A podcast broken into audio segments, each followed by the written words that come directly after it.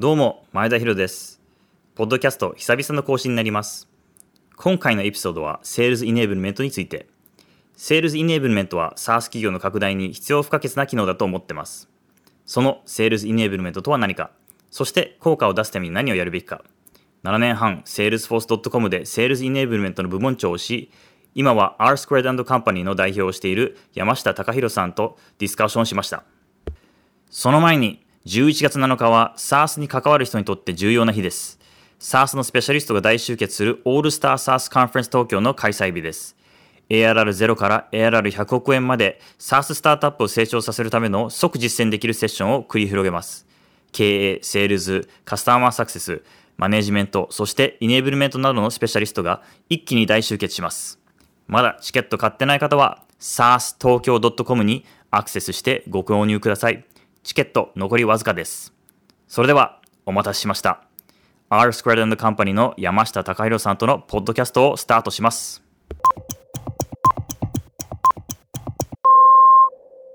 山下さんまず何者なのかっていう私が誰かとですね。はい、はい、まず教えていただけると。はい、はい、山下隆弘と申します。株式会社 R スクエアカンパニーというところの代表をやっております。直近がですねセールスソース .com という会社でセールスイネブルメントの部門長をさせていただいてました。7年半ぐらいですかね、うん、はい。このイネブルメント領域でのプログラムの体系化といったところをやってまいりました、うん、まあ SARS の世界に8年ぐらいですかね、はい、 Salesforce も同じぐらいの期間って感じですか？そうですね、もう nearly equal ですね。ね。はい、まあ、この素晴らしい SARS の世界にどういうふうに、どういう経緯で入ってきたのかっていうのを教えていただけると。はい、少し遡りまして、もともとは学生卒業した後に HP という会社で法人の営業をやりました。で、その後、船井総研という会社と、あとは直近がマーサージャパンという人事とか人材開発のコンサルティングをやってる会社で仕事をさせていただいたんですけども、この営業領域、営業の強化というテーマが非常に楽しいなと。いうことで、 Salesforce で社内での営業強化を専門でやるポジション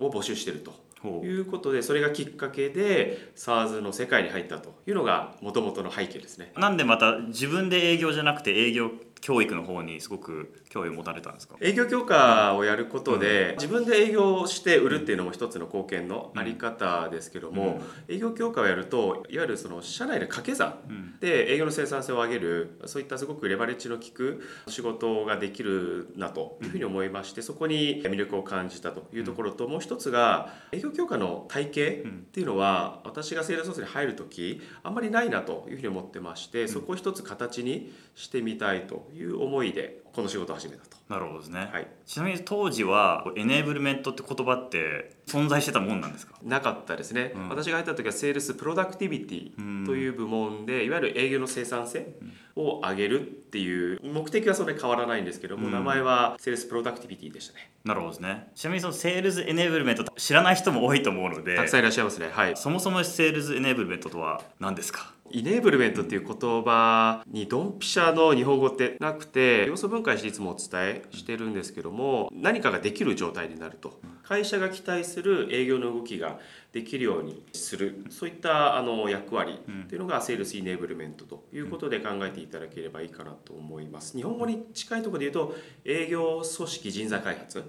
ていう役割が近い役になるかなと思います。なるほどですね。基本的にセールスに関連することであれば全て教育強化していくっていう感じですかね。それとも営業以外のもんも結構触れられるんですかね。営業に関わる部門は触れますね、うん、なので私がやってた時は営業もそうですし、うん、インサイドセールス、うん、あとは SE とか、営業全体を見る営業のマネージャーといった営業に関わるところに関しては全てスコープにしていました、じゃあマネージャーからもうプレイヤーまで上から下までみんな見るって感じですね、はい、あとはイネブルメントの役割も実は会社によって少し違う、うん、あとは会社の規模によっても違うんですよ。ベンチャーとか小さい規模であればイネーブルメントが育成もやりつつ実は営業企画的な人がそこを担ってるっていうケースもあります、うん、で会社の規模が大きくなってくるとそこはどんどん役割分担、うん、分業制になっていって最終的には育成に関わるところがイネーブルメントに残るっていうケースが多いかなと。思います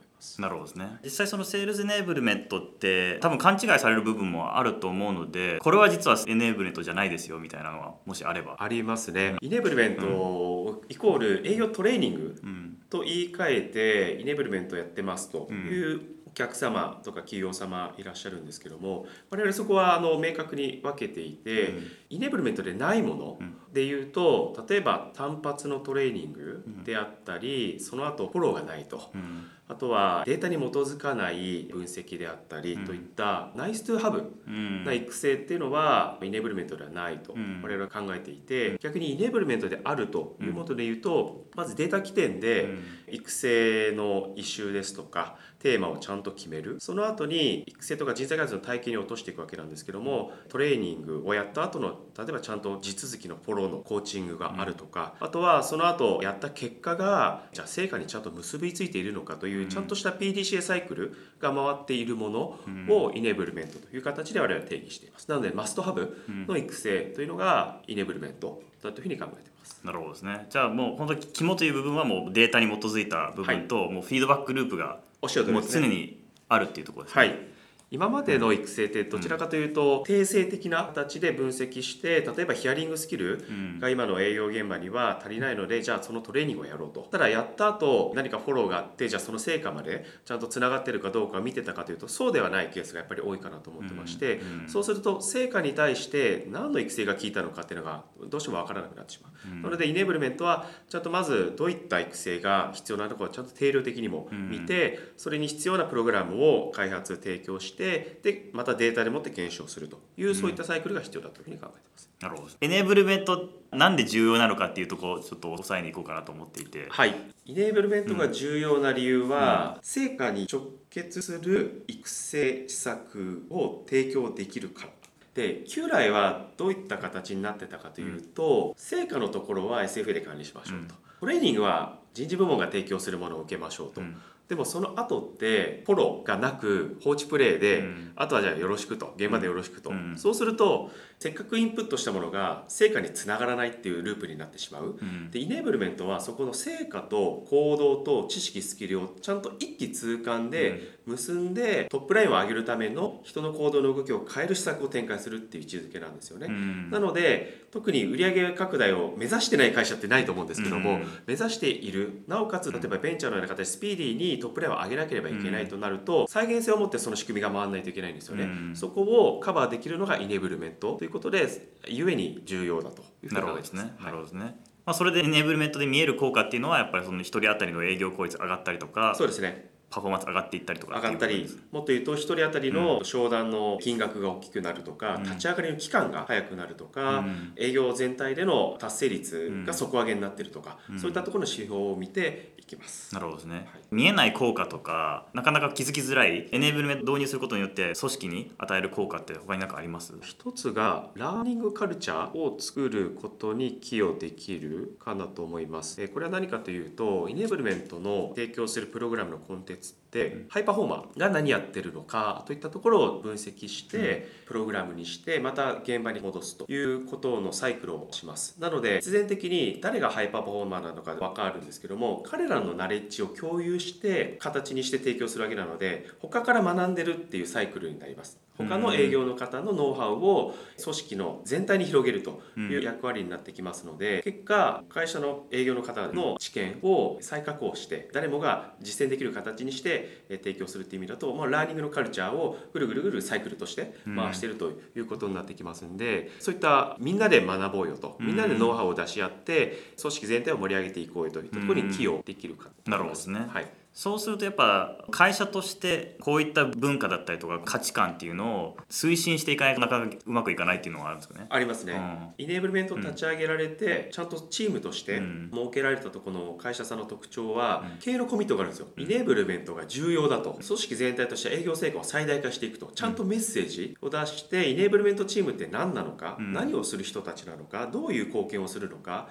そこを説明して展開されてるっていうのがうまくいってるケースの一つの特徴だと思います、なるほどですね、まあ、実際エネブルメントやりたいと思ってる人多いと思うんですけど、ね、まずどこから手をつけた方がいいのかとかってありますか？やっぱりデータ起点っていうのは一つ特徴だなと思っています、まず営業活動を管理する可視化する、平たく言うと SFA をちゃんと入れて活動管理ができる状態にしておくっていうのがまず最初のステップになります。それができると例えば営業のプロセスごとにどこの指標が悪いのかというのが定量的に把握することができますのでそこから育成に落としていきます。じゃあどこからやるのというのが見えないとですね、うん、次のイネーブルメントにつながらないのでまず SFA、CRM で管理しましょう、うん、あとはですね実は SFA、CRM だけでも十分育成的なことはできるんですよね、うん、ちゃんと状況が共有されていれば、マネージャーがそれを見て指導もできますし、コーチングもできる。なので必ずしもリソースが足りないので、っていうことであればイネーブルメントに行く前に SFA を十分定着化させる、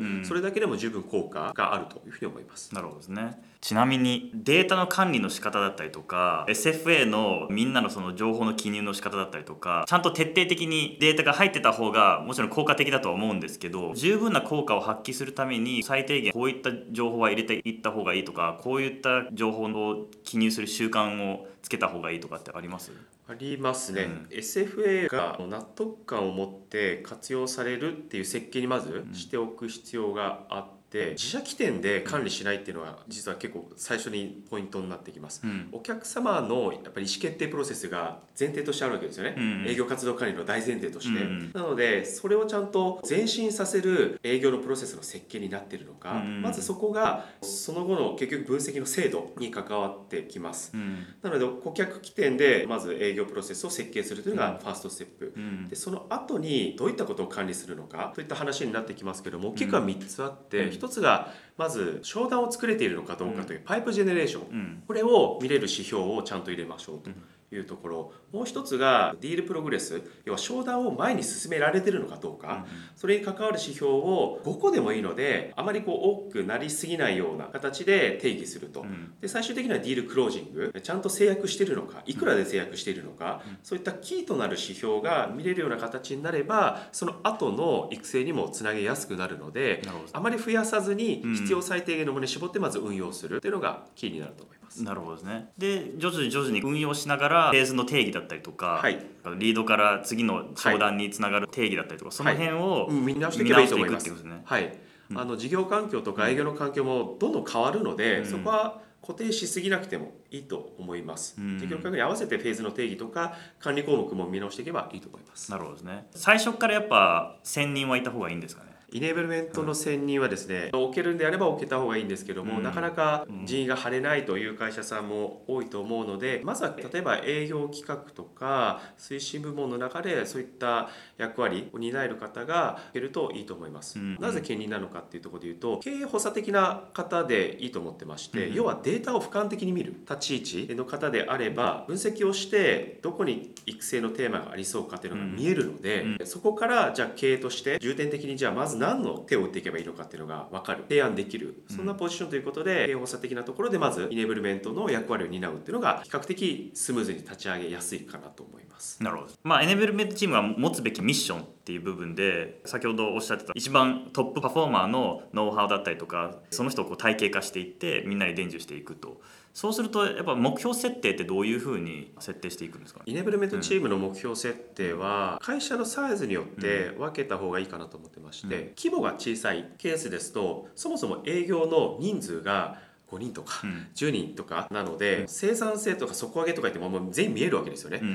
どちらかというと営業マネージャーとか経営に近い観点で育成の補佐をやるということでいうと指標としては営業の方々が持ってる指標とニアリーイコールでもいいかなと思ってます。あのパイプジェネレーションが足りなければそこに向けた施策、で結果的にじゃあどのくらいパイプが上がったのかとか、受注率が低いのであればあのマネージャーともタッグを組んでそこを上げに行くっていう形で、ダイレクトな指標として私は見てもいいかなと思うんですけども、会社の規模が大きくなってくると。営業の人数も100人200人。いるそうするといかに生産性を上げるかという方にシフトしていかざるを得ないかなというふうに思います。なので組織全体の生産性を見る指標ということで先ほど挙げたような例えば営業の方々の達成率の中央値、平均を見ると一部の人の達成率にこう引きずられて指標が上がるっていう事象が発生するので中央値を見てそれが昨年よりも上がったか下がったかあとは1商談あたりの商談金額が大きくなったかなってないか、そういった形で全体の生産性が上がったかどうかっていった指標を設定するのがイネーブルの指標としては適切だと思います。なるほどね。そのなんか組織のパフォーマンスで262の法則が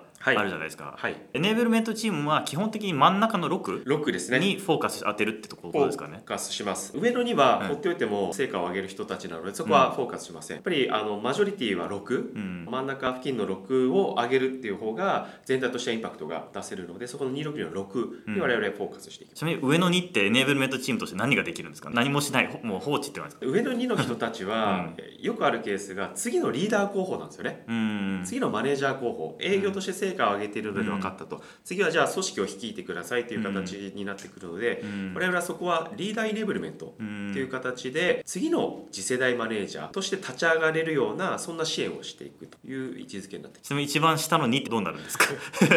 一番下の2はですねこれもまた2つあって、はい。1つがそもそもその会社の営業に合っていないっうん。ていうことで適性うん。をその方々とちゃんと話し合っていくと。うん。部署移動とかそういう部署移動もそうですしね。あとは自社のカルチャーにも合ってないとか、うん。っていうこともやっぱりあります。うんなのでそこは今のポジションが適正ではないかもしれないということで、うん人事と例えばタッグを組んで、うん適切なキャリアにリードしていくというような流れが多いかなと思います。イネーブルメントはそこの2にはですねあまり関わらないですね。なるほどですねはい。真ん中真ん中の6真ん中をどう上げるかだけでも十分大変なので、はい。なるほどですねちなみにまあエネーブルメントチームでどんどん拡大していくじはい。ゃないですか、こう拡大していくにつれどういった形でこう役割分担をしていくんですか？まず手をつけなければいけない営業の課題テーマうん。に関してまず人を集中的にアサイうん。ンします、例えば急成長企業ですと、うん。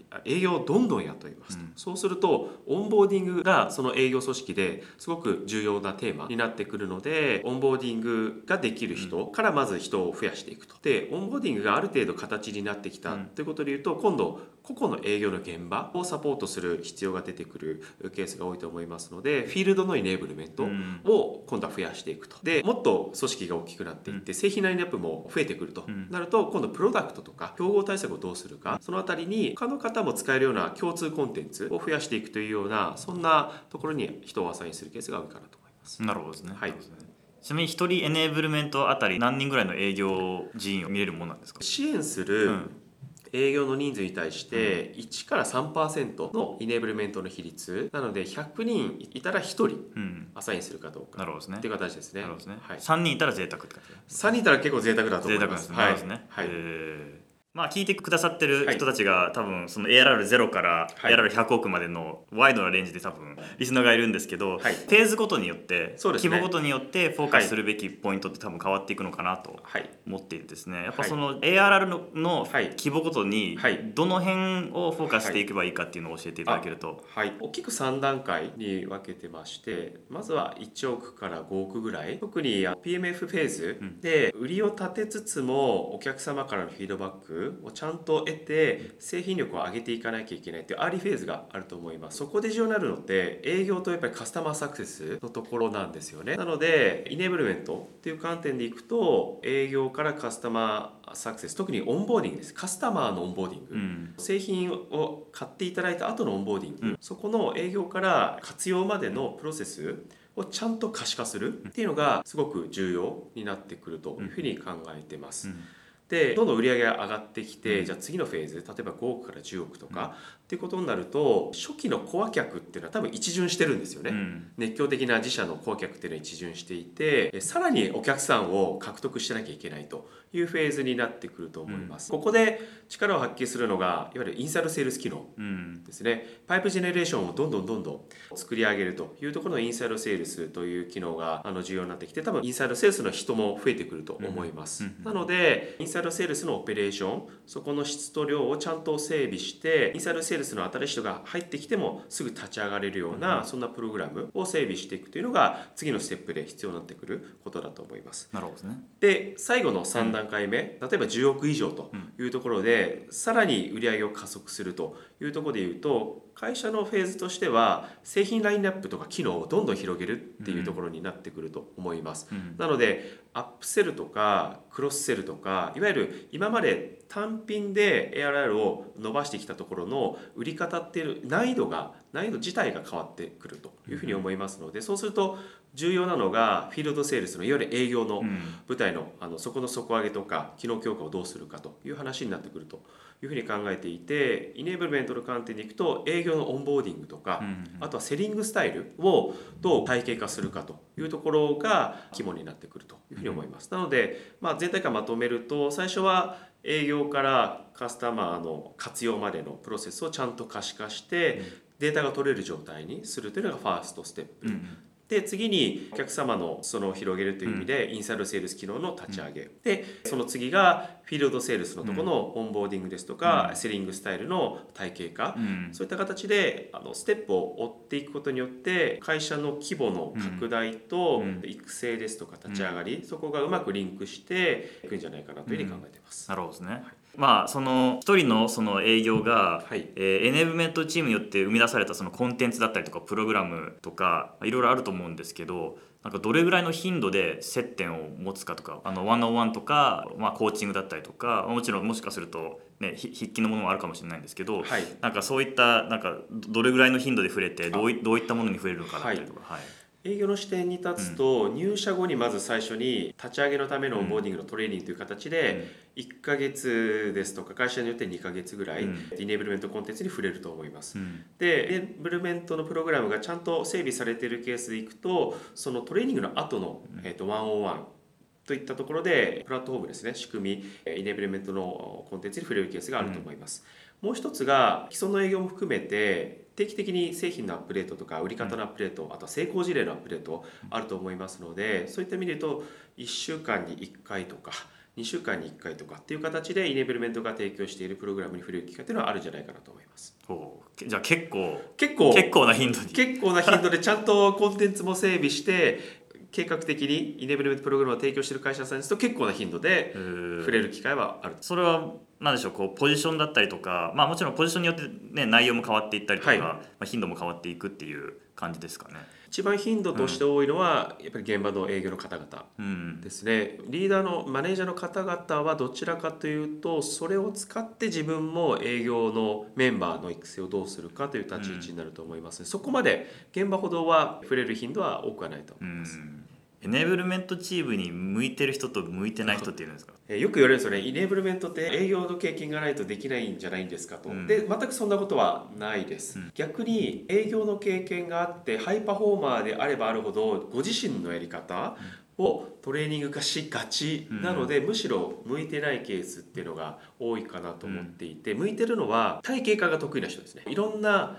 営業のやり方のコアとなる要素をちゃんと抽出してそれってどういう構造になっているのかというのをちゃんと整理しコンテンツに落とせる人っていうのがイネーブルメントに多分ドンピシャだと思います、はい、どういった経歴コンサルとかになってくるんですかね。コンサルティング会社出身者は比較的、えマッチすると思いますし、経営企画ですとかいろんなその情報をちゃんと整理して、マネジメントですとか、現場の方に伝えなきゃいけないというような仕事をされてる方は合うと思います。なるほどですね、はいその営業経験がない人に営業について教えられるのってなんかこう抵抗があったりしないんですか？その。営業の方からするとあると思いますが、イネーブルメントが価値を出しているところって営業力でこう競ってるわけじゃないんですよね、うん、むしろ営業からすると自分が知らない営業の売り方についてこの人ってこうやってたんですよと、うん、こんな事例があるんです。こんな武器があるんですと。いうところを提供することに価値を感じていただけるっていうのがイネーブルメントのコアの要素だと思ってますんで営業、まあ、知ってるに越したことはないんですけど、知らなくてもそういったところで価値を出せる。もう一個気になるものが人事評価はい、でエネーブルメントって人事評価とかに絡んでくる営業チームのメンバーの。絡んでこないです。絡めることはできると思いますけども、うん、理由は、イネーブルメントのトレーニングを受けなくても成果を出す人っているんですよね、うんなのでそういう人からするとイネーブルメントトレーニングを受けないと評価されないってことになると、本末転倒になってしまうので、そこは絡めない方がむしろいいんじゃないかなと思います。なるほどねエネーブルメントチーム自体の評価ってどうやってしてイネーブルメントチームの評価は営業チームの成果に連動した指標の達成度合いといったところが多分一番いいと思います。ただそれはどちらかというとそのイネーブルメントを率いるリーダーですね、の指標であって各メンバーに関して言うとプログラムの質ですとかスピードとか数。その積み重ねが最終的に営業の成果につながるという設計に際していればそういったプロセス KPI みたいな指標を追うっていうのが妥当だと思います。なるほどですね、はい。ちなみにエネーブルメントのエネーブルメントとかってあるんですか？その新しくエネーブルメントチームに入ってる人たちのオンボーディングとかトレーニングとかって。あ私が以前やってた時はやってました。おー。イネーブラーの育成っていうことで何をやったらイネーブラーとして一人前になるのかうん。といったところをちゃんと定義して定義した後ちゃんと可視化する？やっぱりうんどこまでそのスキルが実践できているのかというのを定点観測してうん。次のチャレンジをやってみようと。例えば1個トレーニングをちゃんと自分で開発してうん。デリバリーまでして受け手の評価でまた次のテーマを考えようかっていうようなそんなサイクルをぐるぐるぐるぐる回してました。なるほどですね、はい。エネーブルメントでさ最近やっとこう、はい普及し始めてるというか最近ちらほら聞くようになってきましたね。そうですね、はい。聞くようになってるんですけどなんかきっかけとかってあるんですか？そのその辺。アメリカではイネーブルメントっていう職種自体が今どんどん増えています。とある調査でも6割から7割ぐらいがうんイネーブルメント専門組織を持つようになってきていて、うん。その比率って毎年上がってるんですね実は。会社としての取り組みムーブメントが増えてきてるっていうのがその背景にあるんじゃないかなとます。なるほどですね。あと SaaS 企業もどんどん増えてきてるっていうのはあそうですあってね。はい。天下のセールスフォースがやってたっていうのもありなんかみんなそれを真似真似しようとしてるっていうのもそれもあると思いますね。ありますよね、はい。なるほどですね。素晴らしいですね。じゃあ山下さんの今どういった活動をしてるか今どういったミッションで動いてるかっていうのを教えていただけると、R スクエアカンパニーという会社を立ち上げてでイネブルメントの専業の会社ということでおそらく日本では初だと思いますけども思いとしてやっぱり営業の方々のサクセスを支援したいと。でそれをイネブルメントというあのアプローチを通じてやっていきたいなと思ってましてイネブルメントに取り組む企業をもっと増やしたいというふうに思っています。でやってることは大きく2つでも1つが、えーイネブルメントのプロフェッショナルサービス、なので営業のトレーニングも作りますし営業のマネージャーのコーチングのご支援をしたりそもそもどこから始めていいかわからない。ということでアドバイザリーという形で、えーライトに始めるというケースもございます、まあ、イネブルメントにまつわるところのもろもろのテーマであれば、えー我々の会社でカバーできますしあとは今後会社の規模を当然大きく我々もしていきたいと思ってます、その中ではイネーブルメントのクラウドサービスというのもあの開発今途中ですけども、ご提供できるようにしていきたいということで、ね。はい、まあ、うちのオールスター SaaS ファンドのアドバイザリーにもなっていただいてありがとうございます。で投資先もね結構お世話になってるんでですね。本当にはい。ありがたいです、本当に。とんでもございません。はい、山下さんに連絡したかったらどういうやり方がいいですかね？おそらく LinkedIn で山下貴宏と検索いただければ、気軽にご連絡いただければいいかなと思います。ありがとうございました。ありがとうございます、はい。ぜひぜひよろしくお願いしますいかがだったでしょうか？いろいろ学びの多いエピソードになったかと思います。もっと話を聞きたいって人は11月7日に開催するオールスターサースカンファレンス東京にご参加ください。山下さんも登壇予定です。詳細は SARSTokyo.com に載せてます。